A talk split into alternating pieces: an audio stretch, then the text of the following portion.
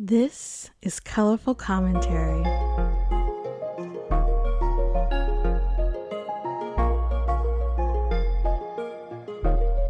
Hello, I'm Cece, your colorful commentator. Thank you so much for joining us. We have so much to get into today. First and foremost, introducing and welcoming you to the podcast. So let's get started.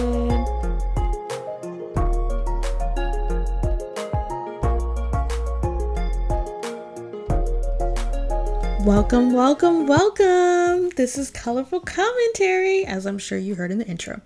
Thank you so much for joining us. We are an up and coming podcast and so excited to have you here. Of course, you know this given that this is the first episode.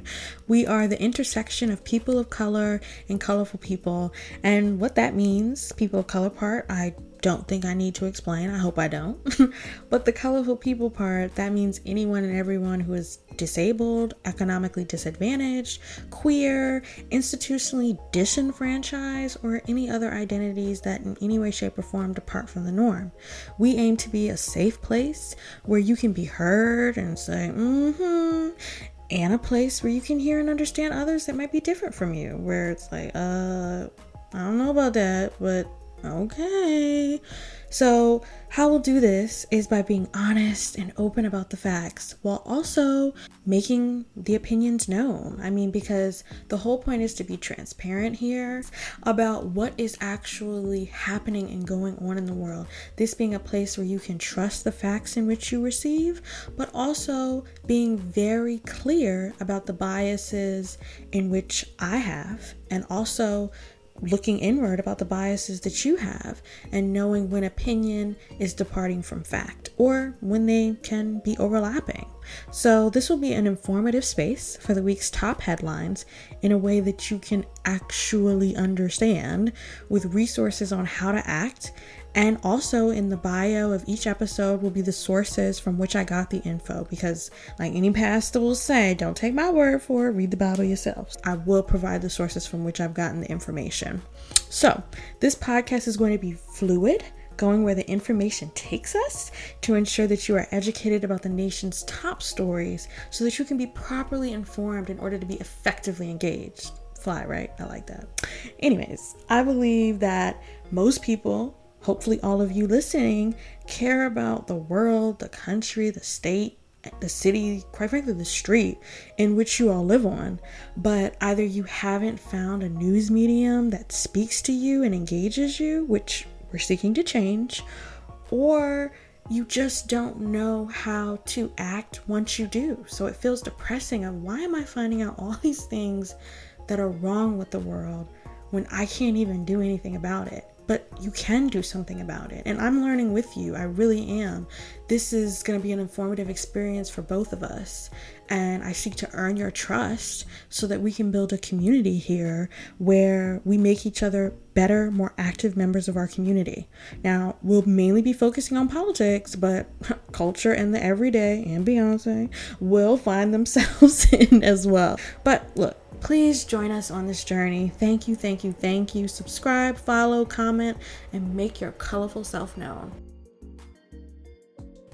Okay, y'all, let's get into it. But, you know, let me first start off by saying it is not easy to do this podcasting business, okay? I am trying to talk to you like the friends I hope you become, but I am talking into a microphone right now, and it is it is very off-putting. Extremely off putting to be open and honest and know that no one but myself can hear what I'm saying right now.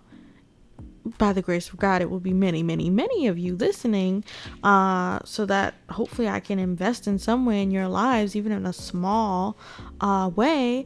But right now it's a little awkward. So just thought I'd put that disclaimer out there just in case I sound a little, you know, nervous. It's because I'm talking to myself, which don't really make sense, but uh, y'all, it is what it is. What can I say? But look, we really need to get into it. And the word of the week, the month, the year might be impeachment. Yeah, had to say it like that. you know, I don't know how y'all feel about that. I know how I feel about it. I feel that in the things that President Trump has done, it's overdue in some cases, the sentiment. But I guess in all actuality, as far as facts, that this is the first time it's actually warranted and called for. Now, if you haven't heard anything about impeachment yet, once again, thank you for joining us because this is some stuff you need to know for real. This is important. And maybe you might have heard about it, but you don't really understand it or get what the point is or connect the dots at what happened. So, look, that's what I'm to try and do right now. So, now let's get our dates right because I'm to go back and we're to make this work. So, on the 24th, Nancy Pelosi announced an impeachment inquiry. Now, Speaker Pelosi was not having that. Every uh, well, I'm not gonna say everybody else, but I think it was about 70 members of the House, all Democrats, um, and one Republican who turned independent, um, saying that based on the Mueller report that President Trump should be impeached based on his actions. Now, that's not the majority. The number they need is 218 to be able to file and vote and pass articles of impeachment. So obviously, 79 was nowhere close to that. Now, then you may ask what changed. Well, this is what changed. What happened is that I cannot recall the date. Forgive me for that, y'all, but I am to put the sources in so you can look for yourself. But, and I'm pretty sure June, uh, President Trump called the president of Ukraine, or the president of Ukraine called President Trump, and they had a conversation, as diplomats do, heads of states do. But in this particular conversation, other things were talked about. And the other things that were talked about were if you don't know, Russia is occupying part of Ukraine, Crimea. They literally came in with their military and said, Yeah, this is ours now. This is no longer Ukraine. This is Russia, which is unheard of in modern day, but they did that. So, upon doing that, the US passed crazy intense sanctions on Russia. And I'd always heard the word sanction, and I'm like, what does a sanction matter? Like, what even is that? But it blocks economic activity. So Russia cannot engage in certain economic activity with the US, which greatly impairs their economic abilities and activities. So this is a serious thing when a country does this to another country. So the US was not playing around. was saying you will not be able to do that to our allies in Europe. You need to get your ass out of Ukraine. Now, of course, Russia was like, nah, y'all, I don't care. I'm not listening. or I shall not listen. Ugh, let me not do no Russian accent. I'm struggling. Anyways, so they're currently occupying Ukraine. Ukraine is in a five year long war with Russia. They're incredibly undermanned and undermilitarized in comparison to this behemoth that is the Russian military. So they've been leaning a lot on US aid to help them. And we're helping them because this can't stand of Russia doing things like this and trying to take over basically all of Europe, which is, of course, very dangerous and threatening to the US. So, President Trump and President Zelensky of Ukraine have a phone call. President is saying, "Hey, we need those javelins. They're these uh, hand-carried missiles that are very strategic and important in the Ukrainian war against Russia. And President Trump, and I quote, said, But I need a favor from you, though. Unquote. Now, what is this, though?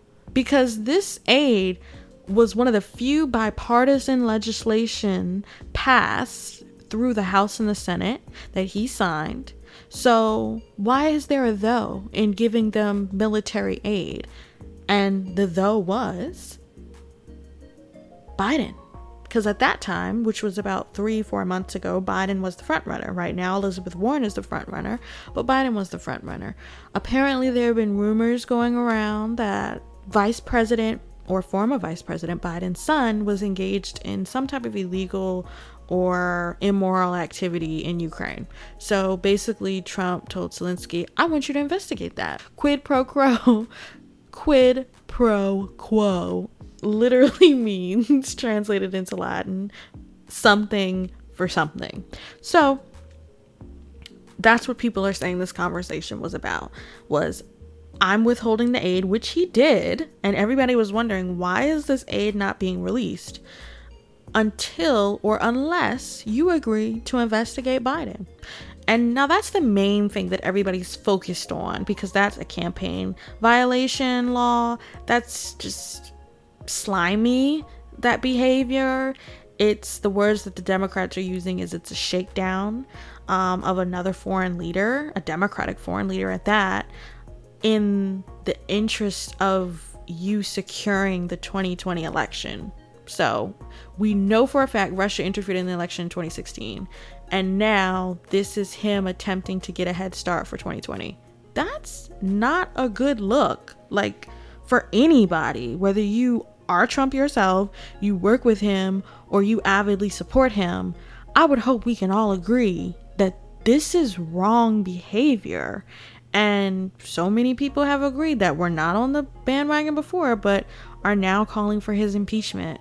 Democrats have met the number of 218. They have all the votes that they need if they choose to uh, vote for articles of impeachment at this point because of this unacceptable behavior. You cannot withhold aid from a country for them to help you get reelected.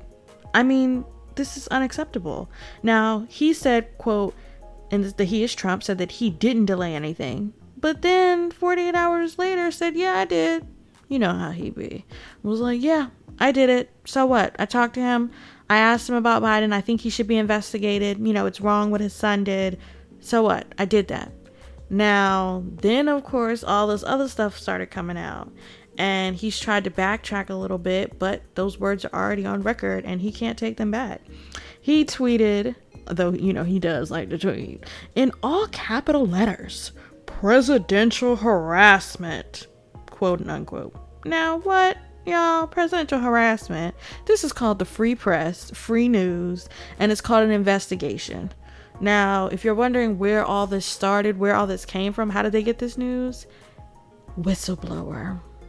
Now, I think we all know what a whistleblower is. That's when you find information, sensitive information, come across that that you don't feel like it's being shared to the proper sources, and so you do what needs to be done, do right by your country, even if it means sacrificing your freedom to release that information. Now, upon Nixon and Clinton's uh, impeachment proceedings, the House developed laws in which protect whistleblowers if they go through the proper channels.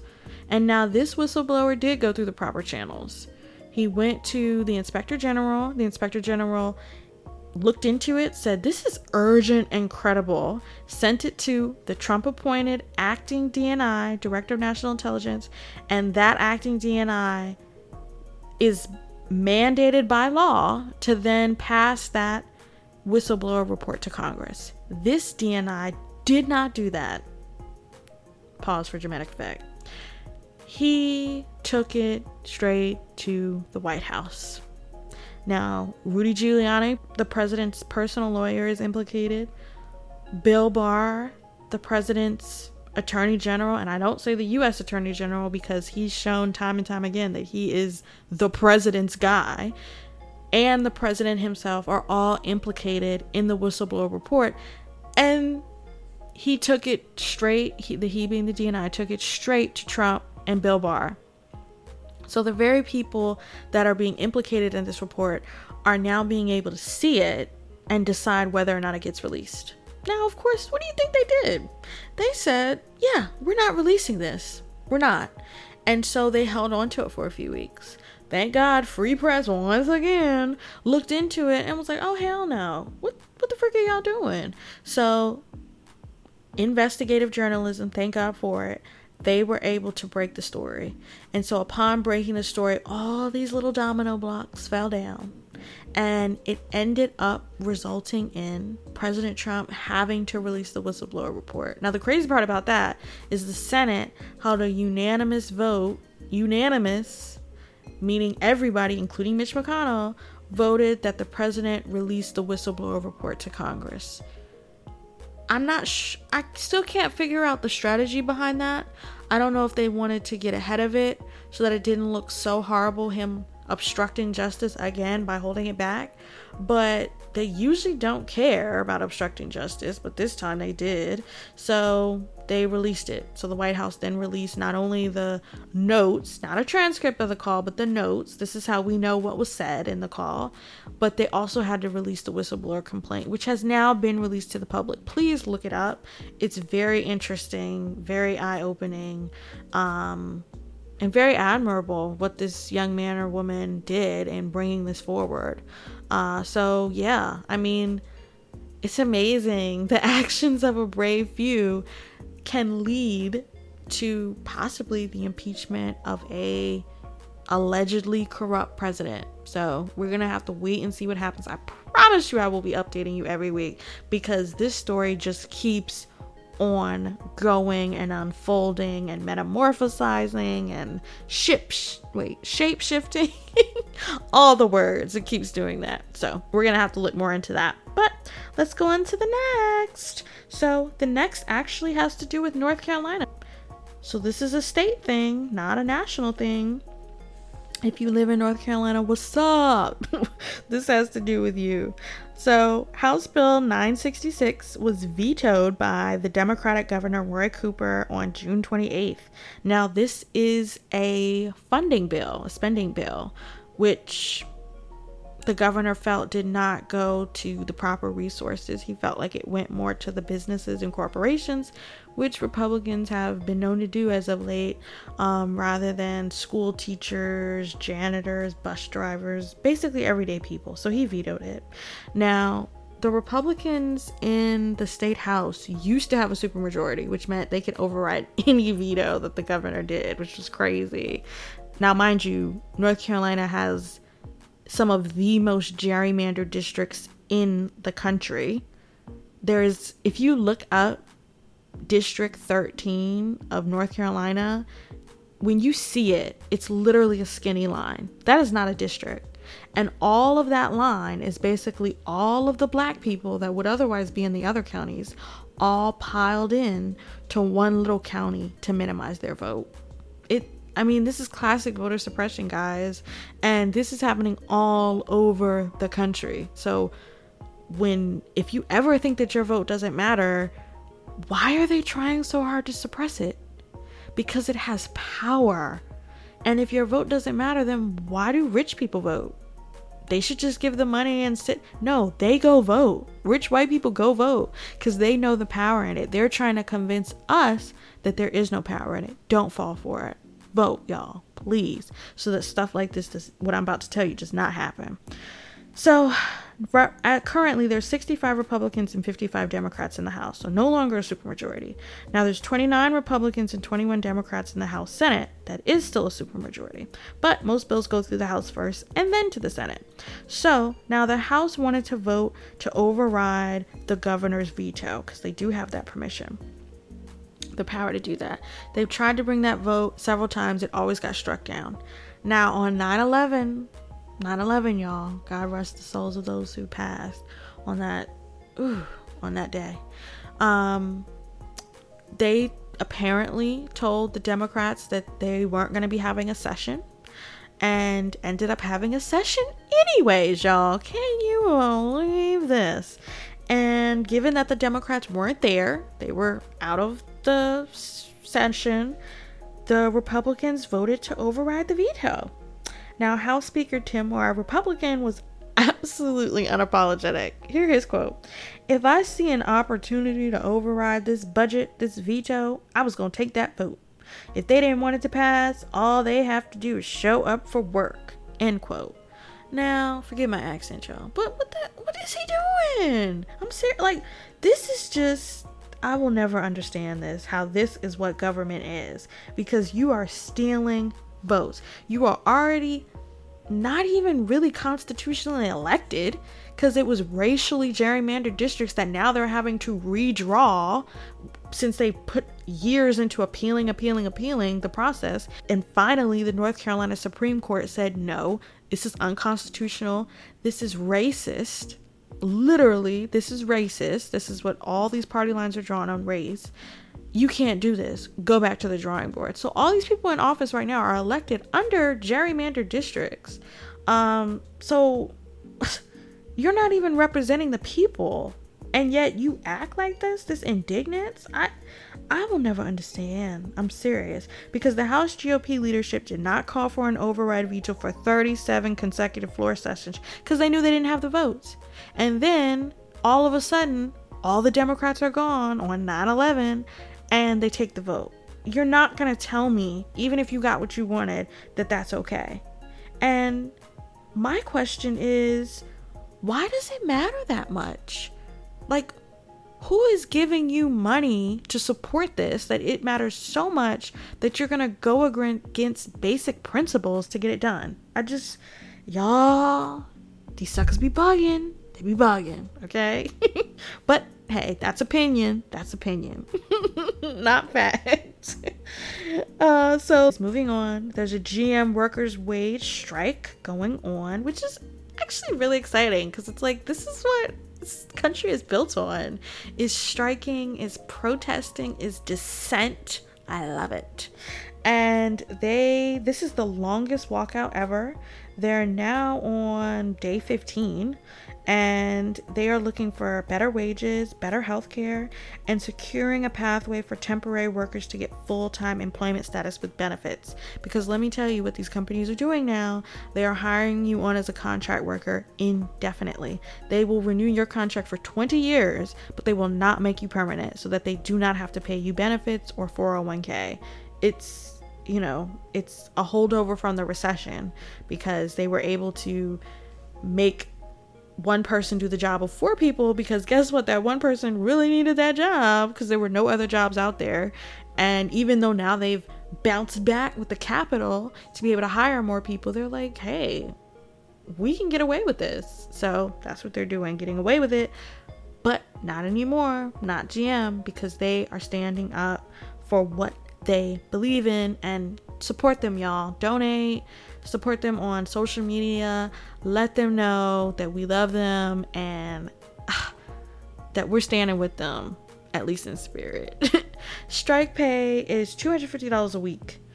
Now, that's not a lot. $1,000 a month is not a lot at all. So, these people are really making sacrifices out here to be striking long term, doing what it takes to make sure they not only improve situations for themselves, but also for the next generation. So I so admire ah, oh, I so admire that. That is the America that I love. I don't know what all this other foolishness is about, but that is the America that I love. And I hope you love that America too, because that's what we're seeking to do make the world a more colorful place. So I hope you'll join me and tune in next time. Mwah! Stay colorful.